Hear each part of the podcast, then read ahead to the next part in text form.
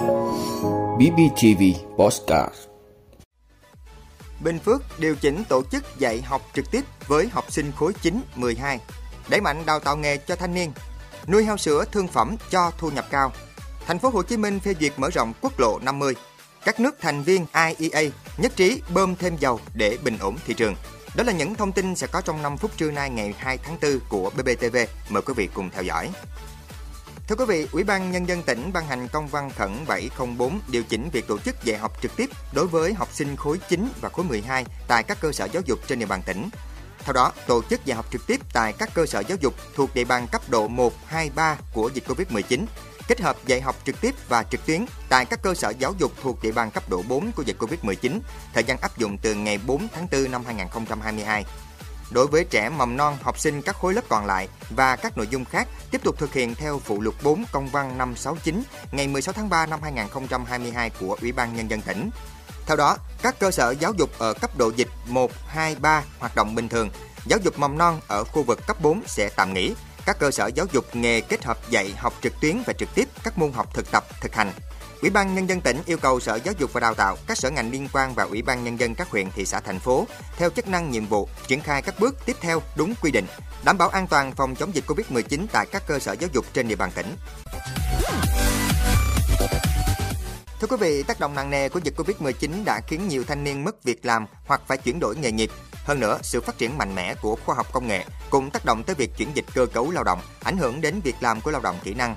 Do đó, đẩy mạnh đào tạo nghề cho lao động trẻ là vấn đề cần được quan tâm nhằm nâng cao chất lượng nguồn nhân lực, năng suất lao động và thúc đẩy tăng trưởng kinh tế.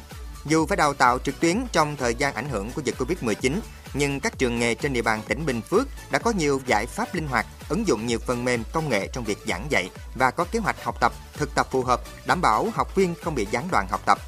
Bên cạnh đó, học viên còn được tạo điều kiện thực tập tại một số công ty doanh nghiệp trên địa bàn để các em có thể hoàn thành việc học đúng thời hạn. Lao động qua đào tạo nghề đều cơ bản đảm nhận được các vị trí công việc phức tạp, đòi hỏi tay nghề cao. Dự kiến trong thời gian tới, các trường nghề sẽ tiếp tục trang bị cơ sở vật chất, đồng thời mở rộng các ngành học để thu hút học viên, đáp ứng nhu cầu về nguồn nhân lực cho doanh nghiệp. Cùng với hoạt động đào tạo nghề, công tác tuyên truyền vận động thanh niên tham gia phát triển kinh tế xã hội cũng đang được triển khai với nhiều hình thức đa dạng phong phú, thu hút được nhiều thanh niên tham gia với những mô hình hay và mang lại lợi nhuận cao. Thưa quý vị, là thực phẩm giàu dinh dưỡng, thị trường tiêu thụ mạnh, heo sữa thường được nuôi theo hình thức công nghiệp ở những trang trại quy mô lớn để đảm bảo về số lượng của thị trường. Vài năm trở lại đây, khi chăn nuôi heo gặp nhiều bất lợi, các nông hộ chăn nuôi heo nhỏ lẻ ở Bình Phước đã chủ động tiếp cận chuyển sang chăn nuôi heo sữa, đã giúp mang lại thu nhập đáng kể và cho thấy đây là mô hình triển vọng đối với nhiều bà con nông dân ở vùng sâu vùng xa trên địa bàn tỉnh. Chăn nuôi heo sữa thương phẩm cung cấp cho thị trường thành phố Hồ Chí Minh nhiều năm nay, gia đình bà Hoàng Thị Hành ở thôn Hai Căn, xã Phú Nghĩa, huyện Bù Gia Mập đang trong giai đoạn sàng lọc, lựa chọn 30 trong tổng số 60 con heo giống đang nuôi trong chuồng. Theo bà Hành, giống heo để tạo nguồn heo sữa được bà lấy từ miền Trung, heo rất dễ nuôi, có thể tận dụng các loại rau cỏ tại chỗ. Thời gian từ khi heo sinh sản đến khi tiêu thụ chỉ trong vòng một tháng nên không phải sử dụng vaccine, thuốc và rất ít bị rủi ro. Với 30 heo sinh sản, mỗi năm gia đình bà thu về trên 500 triệu đồng sau khi trừ chi phí. Thưa quý vị, thông tin từ Sở Giao thông Vận tải Thành phố Hồ Chí Minh cho biết, cơ quan này vừa ký quyết định phê duyệt dự án xây dựng mở rộng quốc lộ 50 huyện Bình Chánh, trục giao thông quan trọng của Thành phố Hồ Chí Minh kết nối với tỉnh Long An và Tiền Giang. Dự án quốc lộ 50 có điểm đầu giao với đường Nguyễn Văn Ninh, điểm cuối giáp với tỉnh Long An. Tổng mức đầu tư dự án hơn 1.498 tỷ đồng, thực hiện bằng vốn ngân sách trung ương và ngân sách thành phố, thời gian thực hiện từ năm 2022 đến năm 2024. Tổng chiều dài dự án 6,92 km, trong đó 4,4 km từ điểm giao với đường Nguyễn Văn Linh đến km 4 360 sẽ xây mới đường song hành quốc lộ 50.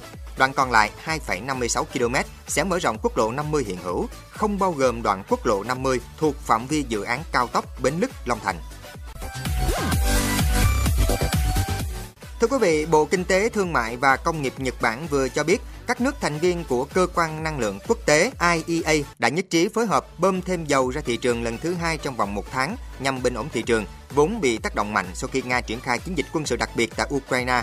Thông báo trên được đưa ra một ngày sau khi Washington cam kết xuất kho dự trữ dầu lớn nhất từ trước đến nay.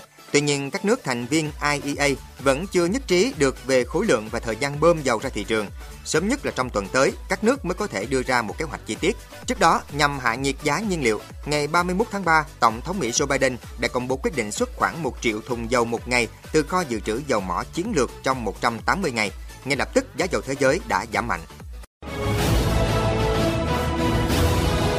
Quý vị đã luôn ủng hộ các chương trình của Đài Phát thanh truyền hình và báo Bình Phước. Nếu có nhu cầu đăng thông tin quảng cáo ra vặt, quý khách hàng vui lòng liên hệ phòng dịch vụ quảng cáo phát hành số điện thoại 02713 887065. BBTV, vì bạn, mỗi ngày.